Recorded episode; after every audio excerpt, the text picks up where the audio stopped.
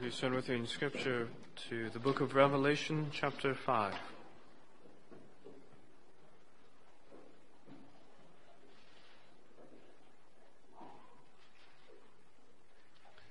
Revelation chapter 5, beginning in verse 1.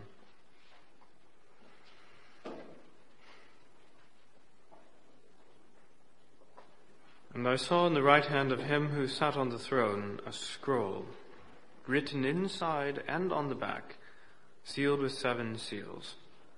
And I saw a strong angel proclaim with a loud voice, Who is worthy to open the scroll and to loose its seals? And no one in heaven or on the earth or under the earth was able to open the scroll or to look at it. So I wept much because no one was found worthy to open and read the scroll or to look at it. But one of the elders said to me, Do not weep. Behold, the Lion of the tribe of Judah, the root of David, has prevailed to open the scroll and to loose its seven seals. And I looked, and behold, in the midst of the throne and of the four living creatures, and in the midst of the elders, stood a lamb as though it had been slain having seven horns and seven eyes, which are the seven spirits of God sent out into all the earth. Then he came and took the scroll out of the right hand of him who sat on the throne. Now when he had taken the scroll, the four living creatures and the twenty-four elders fell down before the Lamb, each having a harp and golden bowls full of incense, which are the prayers of the saints. And they sang a new song, saying, you are worthy to take the scroll and to open its seals, for you were slain and have redeemed us to God by your blood, out of every tribe and tongue and people and nation, and have made us kings and priests to our God, and we shall reign on the earth. And I looked, and I heard the voice of many angels around the throne, the living creatures and the elders, and the number of them was ten thousand times ten thousand, and thousands of thousands saying with a loud voice, Worthy is the Lamb who is slain, to receive power and riches and wisdom and strength and honor and glory and blessing. And every creature which is in heaven and on the earth and under the earth and such as are in the sea and all that are in them I heard saying, Blessing and honor and glory and power to him who sits on the throne and to the Lamb forever and ever. And the four living creatures said, Amen. And the twenty-four elders fell down and worshipped him who lives forever and ever. May God add his blessing to this reading of his word.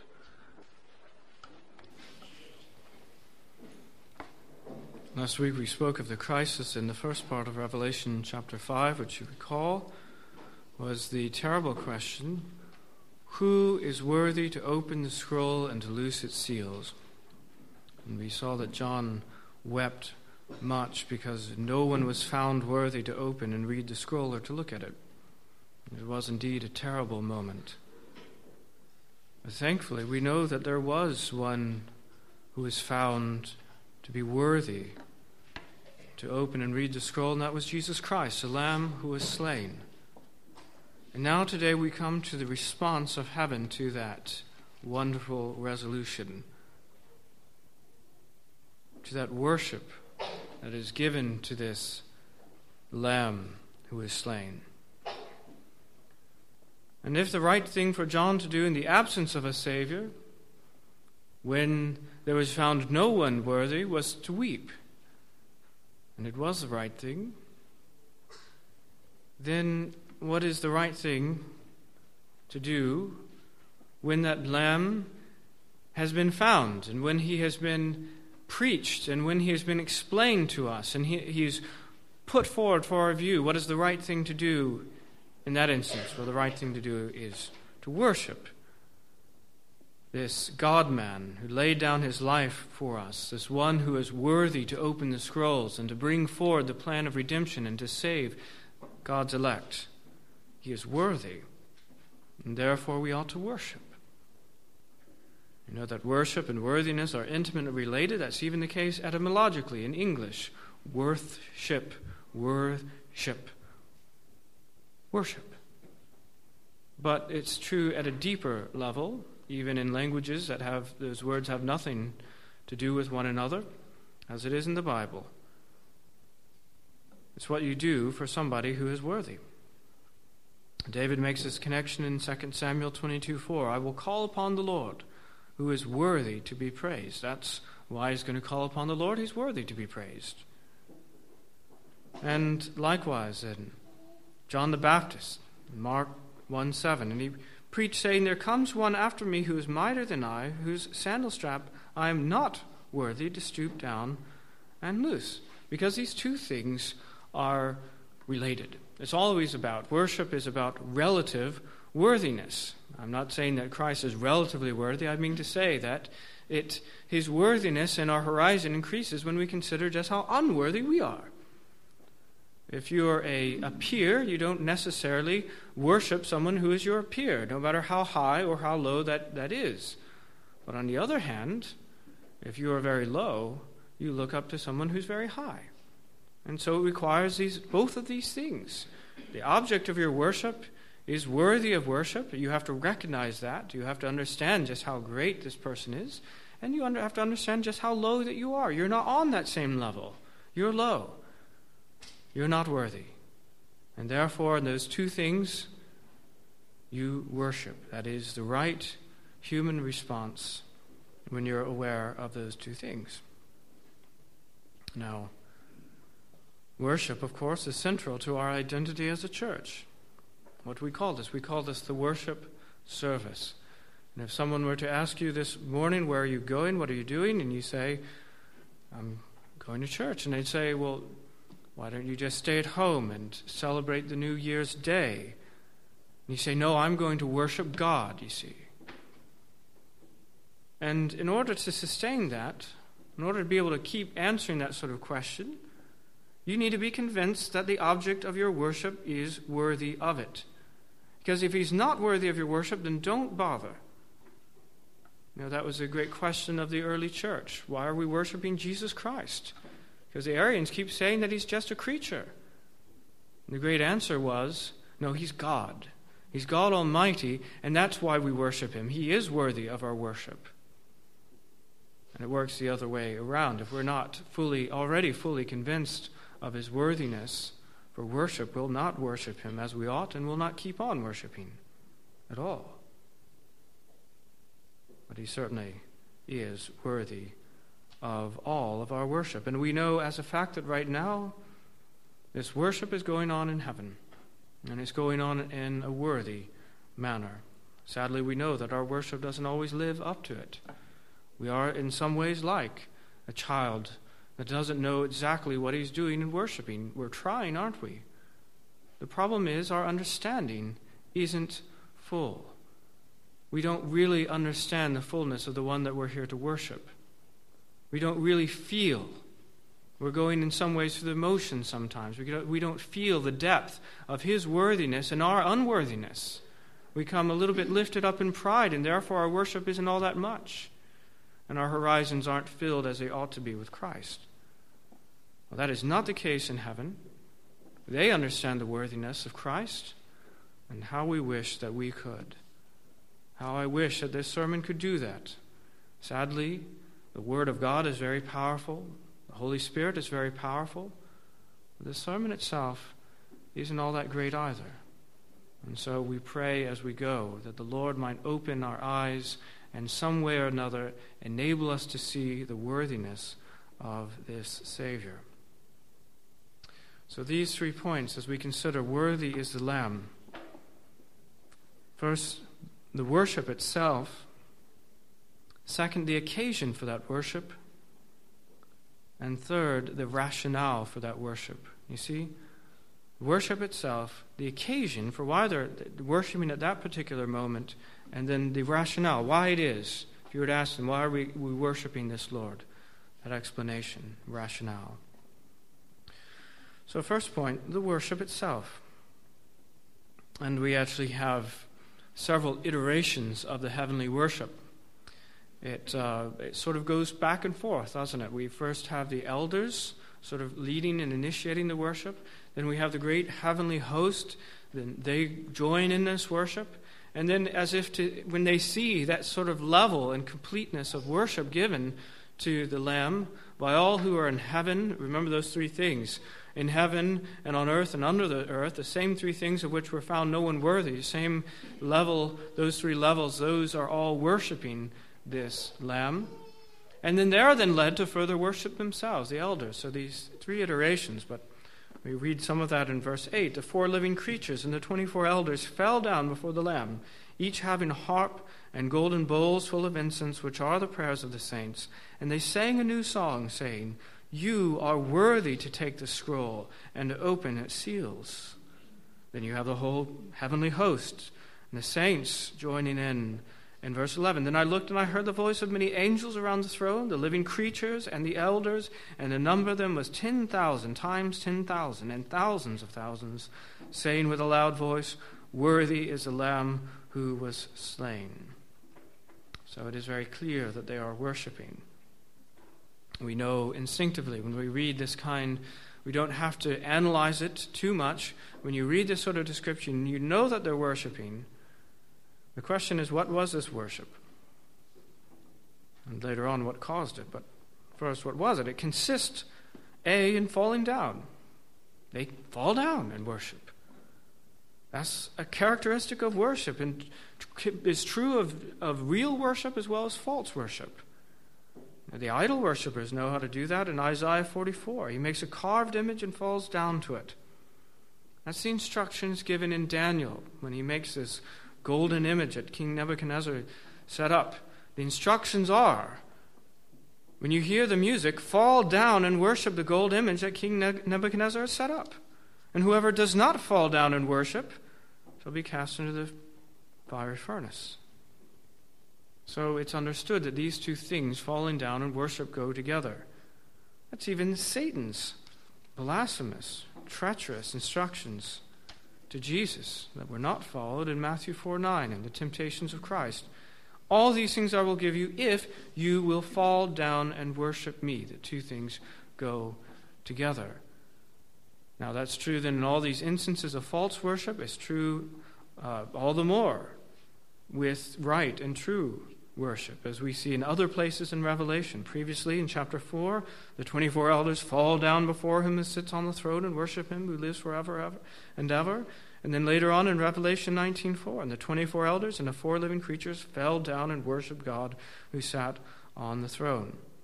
Not just exclusive to heavenly worship, that's what the Magi do when they come to see the birth of, or the, the young child with uh, Mary, his mother, they fall down and they worship him. And that's what you do. When you're in the immediate presence of God, you fall down and you worship him. Now, of course, the disciples were always with the incarnate God. And I suppose the thought occurs to me that probably familiarity to some extent bred contempt in sinners such as ourselves. It doesn't do that in heaven, you know, because sinless, they never get tired of falling down in worship. They just keep on doing it forever and ever because they're sinless. But we as sinners, our vision is very cloudy, our heart are, are very hard, and our sort of understanding and feeling of worship comes and goes. But we know that in the occasions where the curtain is pulled back and the glory of Christ is seen, what happens? Even just a little bit. Like in Luke 5 8, and the miraculous catch of fish. Simon Peter saw it. He fell down at Jesus' knees, saying, Depart from me. I'm a sinful man, O Lord. Do you see how those things go together? Even in all of his pride and all of his sin and his inability to understand, just for a moment, the curtain is pulled back, and he can see, I'm a sinner, and I'm in the presence of a holy God. And he does what comes natural and he falls down and he worships Christ. Those things go together. That's the, also the case and the only explicit instance we, we have of someone coming to faith through witnessing the worship of the church. And that's in 1 Corinthians 14:25. And thus the secrets of his heart are revealed, and so falling down on his face, he will worship God and report that God is truly among you. And so, of course, we have in our own verse in verse 14 the four living creatures said, Amen, and the 24 elders fell down and worshipped him who lives forever and ever. Now, the point of all this is not to change what we do and to do as the Muslims do, who physically put their bodies on the ground. That, that's not what I'm meaning to say. What I'm meaning to say is that we are in abject poverty in ourselves when we come to worship because we are cognizant of those twin facts of the one whom we're worshiping immense worthiness and greatness and magnitude, and of our own lowliness and worthlessness. And if you do not have those two things, you will not in your heart fall down to worship Jesus Christ. You will be going through the motions. Now, B, by the way, in just a brief point in this subpoint, casting crowns. That's what they do. They cast down their crowns. We spoke before that these crowns, they were given the crown of life, and there's this physical representation given as well, the golden crowns. And maybe probably has something to do with the fact that they're given sovereignty. They're made to be kings and priests, but they cast down their crowns because you can't possibly have that on you as you're actually worshiping. Now, it doesn't mean that they're cast forever because I guess they keep getting them back up so they can cast them again. And just like it is that God actually gives wonderful gifts to his people. And he's made us to be kings and priests, and that reality doesn't go away. But for the moment in the, the, worship in its fullness, we can't be conscious of that. We can't, as it were, be wearing that which we've been given. If we are thinking about how wonderfully perfect we've been made, or uh, the reality is, we, relatively speaking, compared to what we were, it's the reality of sanctification. You can't deny that if you're a Christian, the Lord has made you better than you once were. But that isn't the thing you're wearing at the moment of worship. You're laying that aside. You're not considering that. You're considering how unworthy you yet remain. And again, you've got angels in, in heaven who know how to do this, who have never sinned once in their life. There's never been a moment in which they haven't loved the Lord their God with all their heart, mind, soul, and strength. And they themselves are bowing down, recognizing their unworthiness. Well, how much more so us? And casting down your crown is part of that. Well, that's the worship. I think that's the heart of the worship. But then the actions, further than falling down physically, that go along with this heart of worship would be singing. Let's see. Verse 8 uh, each having a harp. And in verse 9, they sang a new song. And then in verse 11, I looked and I heard the voice of many angels around the throne, the living creatures and the elders. In verse 12, saying with a loud voice, Worthy is the Lamb who was slain. The reality then that they are singing in heaven. Beautiful thing, of course, the reality that God has made human beings to be able to sing. Not every creature on earth is able to sing. Those of you who have been reading the book are reminded of the, the wonders of, of both the human voice and also bird song and how God has made these things to glorify Him. Well, they are singing. There's a musical accompaniment which is itself an amazing thought because even in heaven, with these resurrection bodies and thus these perfected voices, musical instruments can still aid their worship. Now, uh, there's the stereotype of going to heaven and everyone is issued a harp as they go through, but notice that it's the elders actually who have a harp, each one. It's not each of the heavenly congregation that's particularly pointed to here. Now, in one sense, those 24 elders represent all the redeemed. We have all been made kings and priests. But in the sense here, they seem to be, as it were, leading this heavenly worship, leading their brethren in worship. And we can be very sure that's what the elders are supposed to do here on earth, to lead their brethren in worship. And there's this aspect then of having this musical accompaniment to, to help them to do that. And it's with a loud voice, this singing in heaven. Saying with a loud voice, Worthy is the Lamb who was slain. Now, why would it be a loud voice? Well, we use a loud voice, I think, uh, on two occasions. We use it to be heard And second, we use a loud voice when we're excited about something, when we're enthused about something. And so, on both of these counts, it is entirely appropriate for them to use a loud voice because they want it to be heard. This is something that needs to be proclaimed. It's something that actually every last one of them in heaven already know. They're not learning anything new, but it is something that demands a loud voice to declare. It's like when Christ came in the triumphal entry into Jerusalem and the disciples are saying, Hosanna to the Son of David, and the rest of it. And the Pharisees say, Tell them to be quiet. And he says, I tell you the truth. If I told them to be quiet, the stones would cry out. The stones would use a loud voice because this is something that demands to be said. It needs to be heard. It needs to be heard as far and as wide as possible, and therefore you use a loud voice to do it. But the other aspect of it is that they're excited about this. There are some things that you're just taken with, and you have to say it in a loud way. You couldn't possibly whisper it, you couldn't contain yourself. And that is the other aspect in which it is right for them to say this, to sing this song with a loud voice in heaven. Worthy is the Lamb. How can you not say that in an excited way? Now, again, I'm not saying that our worship always needs to be loud. There are some churches where it is a monotonous, uh, very loud sort of shouting singing that's going on, and that's not what I mean because some of the songs we sing are more contemplative, more mournful. And when we're talking about the reality of our own sin, that's not something to be shouted in an excited voice. And some other things along those lines, the reality of suffering that is our lot in this world, and persecution, and the rest of it. But this thing, talking about our Savior who died for our sins and his great worthiness, that is something to be sung in a loud voice. So there's C, singing, and D, there is prayer. And golden bowls full of incense, which are the prayers of the saints. We know that incense was part of the Old Testament temple worship.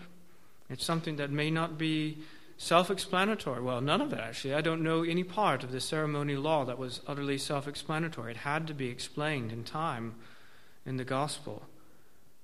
But the meaning of this fragrance smoke, which, if anything, you can think of this, there's these, these dirty sinners. They are trying to worship God, and they have this incense, and it covers them a little bit. And it obscures them just a little bit so you can't see how uh, all of them in their wretchedness, just a little bit.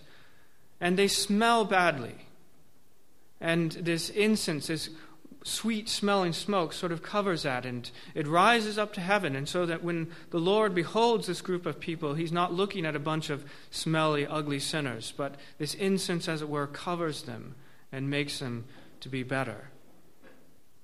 Well, that physical sense is explained further here that it's the prayers of the saints.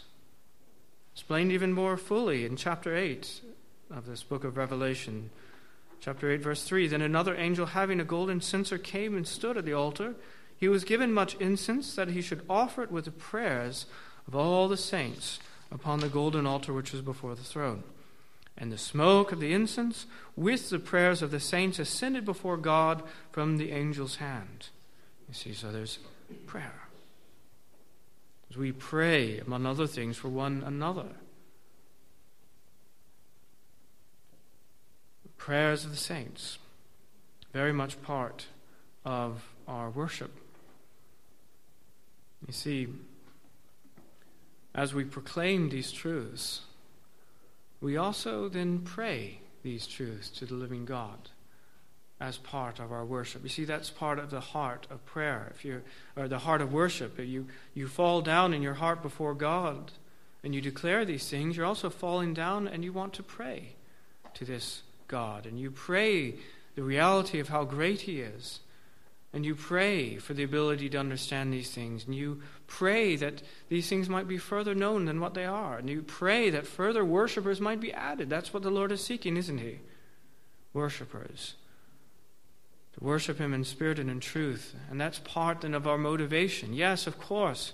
We pray on the sake, for the sake of our friends and family and all the rest of the people out there who are in the depths of, or the, the, the verge of the abyss of hell. And we say how terrible for them, and we want to save them, and that's right. But you know, on the other sense, it's that there aren't enough worshippers in this place. Look at us. 50 some people. Is that enough for Jesus Christ? No, it isn't enough. And we say we want more worshippers. Bring them. Lord, give us more worshippers. Recruit them and bring them into this place that they might also declare the praises of the living God and of this Son of God who is worthy to be praised. So prayer is very much part of this heavenly worship. You know, the, the funny thing is, when people speak of churches today and they say, How's the worship there? I don't know if I've ever heard that question being asked and the sense of it. What it meant was, How is the prayer? Well, that's a misunderstanding of worship. Very much, I think, for good or for ill, and I don't know how this reflects on our church, I honestly don't. But the temperature, the reality of that worship is known in their prayer. And if the prayer is cold and ignorant and uh, entirely uh, beset with sort of minor and superficial things, then sadly the worship of that church is not very good. Well, what it says in Isaiah 56 is Even then I will bring them to my holy mountain, and there I make them joyful in my house of prayer. You see, the thing is, when the Lord is, is speaking of what goes on in the temple and later on in the heavenly temple, what goes on, what the people do, the people of God do as they gather for worship, he says it's a house of prayer. And when the Lord summarizes what the temple is for when he cleanses it, he says in Matthew 21, it's a house of prayer. That's what it is. He's getting rid of all this uncleanness, all this vulgarity, and all of this blasphemy, all these things in which his house is being used for things that should not be used for. And he says this is supposed to be a house of prayer. So, as we consider what worshiping God is, we must not forget that it is for prayer. That's why when the apostolic, the church's uh, worship is summarized in Acts 2:42. They continued steadfastly in the apostles' doctrine and fellowship, in the breaking of bread, and in prayers. That's what we do as a worshiping people. So that's the worship itself, then. It's just falling down and casting crowns. And it's singing in a loud voice, and it's praying. Well, secondly, then, what's the occasion for this worship? We see what worship is, but what's the occasion? We read in verse 7 Then he came and took the scroll out of the right hand of him who sat on the throne. Now, when he had taken the scroll, and we'll go on, of course, from there to say what happens, but and why it happens, but the occasion, it would seem, would be this taking up of the scroll. Now, we saw last time that the scroll seems to be something like the transcript of the divine mind. It's all the events of providence and all the re- events of redemption that the Lord has in mind and has planned. And anything that the Lord plans, of course, is going to be. But it requires that actual enacting. And in particular, the work of redemption requires a Savior, a qualified Savior, who is actually able to take upon himself the sins of all of God's people and to pay for them. And the only one, of course, who is qualified for that is the Lord Jesus Christ. He's therefore qualified to open these seals and to read the scroll, and, and that means to make all these things happen. But the scene here speaks as if there was some point in which all this was given into Christ's hands, all this power and authority. And that's a little bit hard for us to understand because, in one sense, we know that the Son of God has always exercised all authority. Before his resurrection and ascension in John 3:35 it says the Father loves the Son and has given all things into his hand. And previous you know in the prologue of John all things were made through him. And so it's not something new that he has power and authority. Or in Hebrews 1 2, he has in this last day spoken to us by his Son, whom he has appointed heir of all things, through whom also he made the world a creator, and being the brightness of his power and the express image of his person, and upholding all things by the word of his power. So both in creation and in providence, he is all this power has already been given to him. So, in one sense, it's always been that way, but in another sense, things do change, and the question is when. It would seem to be after the ascension of the Lord Jesus. As, you know, that's where and when it's said that he comes to the right hand of God the Father. In Mark 16 19. He was received up into heaven and sat down at the right hand of God. Or Acts 2:32, then Jesus Christ has raised this Jesus Christ has raised up of which we are all witnesses, therefore being exalted to the right hand of God. And you know that's what the martyr Stephen saw. He lifted up his eyes as he was dying for the sake of his testimony. He said, "Look, I see the heavens open and the Son of Man standing at the right hand of God." And that's by the way, than this fullness, this increased fullness of his power and of, of authority, or at least his public recognition of the, these things in 1 Peter 3, who is gone into heaven and is at the right hand of God, angels and authorities and powers having been made subject to him. So, yes, it's absolutely the case that the Son of God has always had power and authority over all things, but there's a new sense. And after this completion of the work of redemption, after he has actually paid the price, he has taken on human flesh. He has lived a sinless life in this world, and he has paid this price. He's suffered and he's died, and on the third day he rose again. And now he, this increased public recognition. And of course, it is something new, isn't it? Heaven has not had an incarnate Savior there before. He is being received into heaven. And he still has this flesh, this body of which he died, of course, being a resurrected and glorified body, but he still has the scars. And now he, there's someone actually to sit down physically at that right hand, and he's enthroned in that way.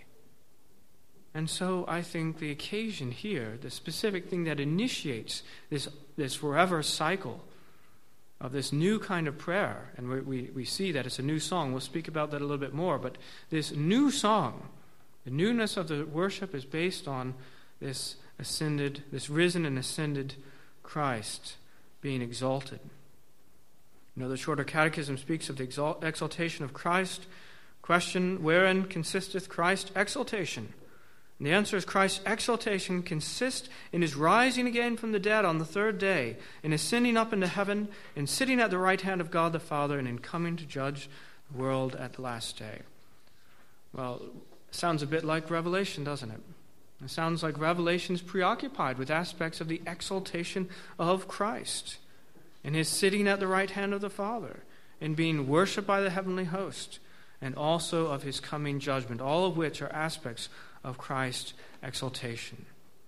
So that was the occasion then for this prayer. When he takes the scroll anew in this, this way, having already demonstrated to the world that he is able to be this Savior, this God man, though he always had this power, but at this new occasion for worship. Now we know that from Luke 7, 15 7 that there's celebration in heaven when one sinner repents, right? There's joy in heaven over that. There's a celebration. Well, the question is would there not be a celebration for the exaltation of the risen Christ? Don't you think? That there'd be some sort of celebration, some sort of worship. Well, of course, we know that there was, and that was the occasion then for this particular worship. Perhaps along the lines of Psalm 24 7. Lift up your heads, O you gates and be lifted up, you everlasting doors, and the King of glory shall come in. Who is this King of glory? The Lord strong and mighty, the Lord mighty in battle. As heaven receives this exalted Lord Jesus Christ, who's the Lamb who was slain, but rose again and lives forevermore. So that's the occasion, perhaps. Thirdly and finally, there's the explanation, the rationale for all this worship. Because they don't just say this thing as an empty thing, worthy is the Lamb, they explain it. They say, here's our rationale for it. In verse 9, you are worthy to take the scroll and to open its seals. Why? For you were slain and have, received, or have redeemed us to God by your blood out of every tribe and tongue and people and nation. Worthy is the Lamb. We've seen this already in chapter 4. The 24 elders fall down before him who sits on the throne and worship him who lives forever and ever and cast their crowns before the throne, saying, You are worthy, O Lord. And then in verse 12, saying with a loud voice, Worthy is the Lamb who was slain. Now, we, of course, are going to get to the fuller explanation of how it is specifically that he's worthy. But this content of the worship is, as we've already said, and we ought to say again, is that he is worship, uh, worthy of worship. Now, he's worthy specifically because he was slain. Speaking of the death of Christ. And it's an um, interesting thing, isn't it, that even we in all of our Stygian darkness, as fallen sinners on this earth, we even know enough that we ought to worthy uh, to honor those who have laid down their lives for us. So you go to virtually any city, town, village in this nation, and you'll see these war memorials, the First and Second World War, those who laid down, who gave their lives, who shed their blood for us, in order that we might live freely, in order that we might live in liberty in this nation, they laid down their lives, and we honor them. We're not going to forget them. And yearly we have Remembrance Day to remember them. Well, now these men were in relative degrees worthy. They were all sinners, of course. Some of them died in a manner that was more fitting and courageous than others. Those details aren't preserved for us always. But we yet honor them because they were slain for our behalf far, far more so than Jesus Christ. It's one thing than when fellow human sinners like ourselves dies, quite another thing when our Creator dies for us. It's quite another when a sinless one. In fact, it boggles the mind, doesn't it? It's the wonder of the atonement that he even could die. So, a wonder that he had human flesh to die in the first place, the incarnation, that he was given this human body through the power of the Holy Spirit.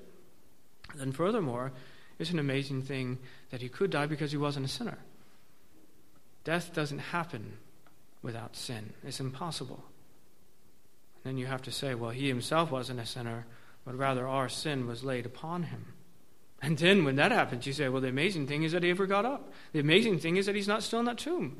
I know my own sin. Maybe you know yours, and it's a lot. And then you multiply that by the how many was it was 10,000 times 10,000 wasn't it? That's a lot of people in heaven. A lot of the redeemed. And they had a lot of sins and all all of those sins were laid on him and you wonder how he ever got up.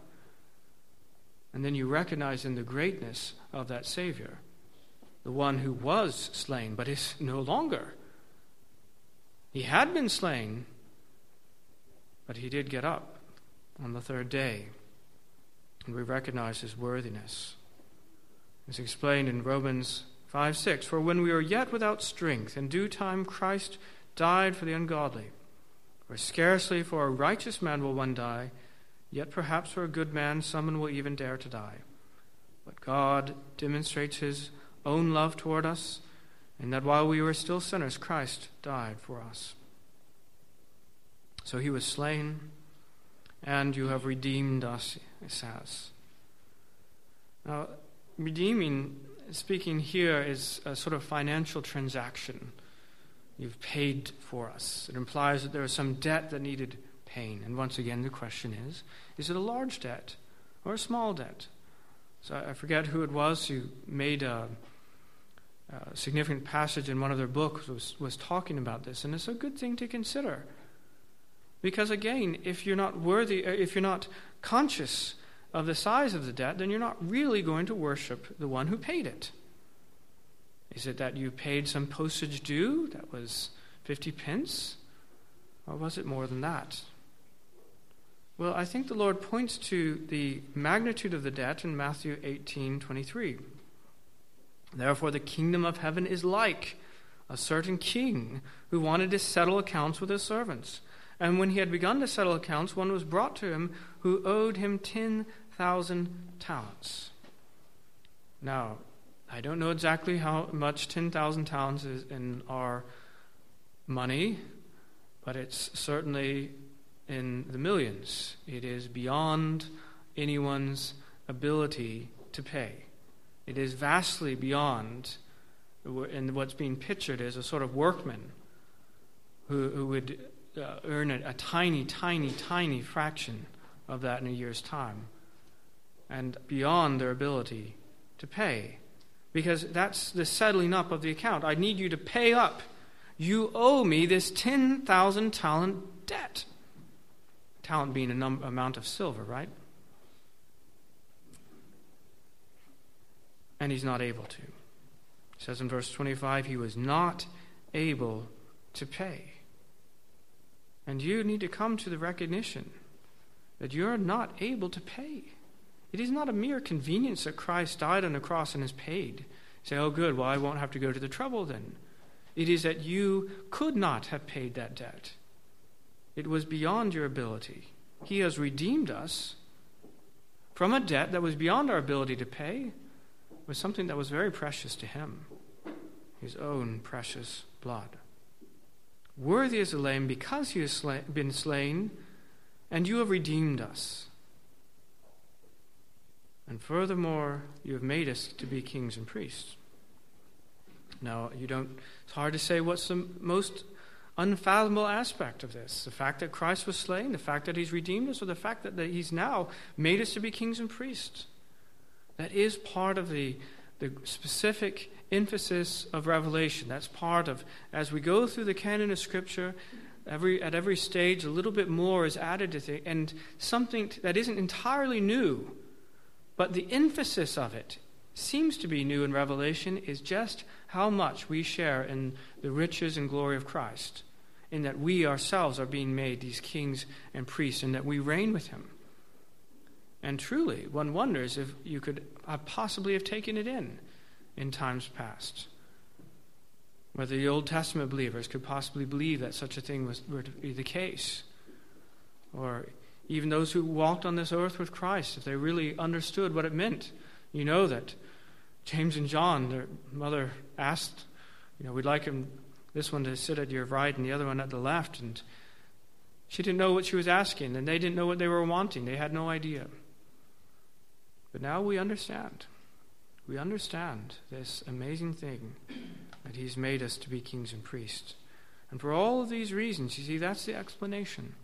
All these doctrines, and we could go on and on and on with the doctrines involved in here, and the, the atonement, the penal substitutionary atonement, and the whole idea of the covenant of redemption and how our redemption has been accomplished and applied, as John Murray says. Some of you read that book. It wasn't an easy book, was it?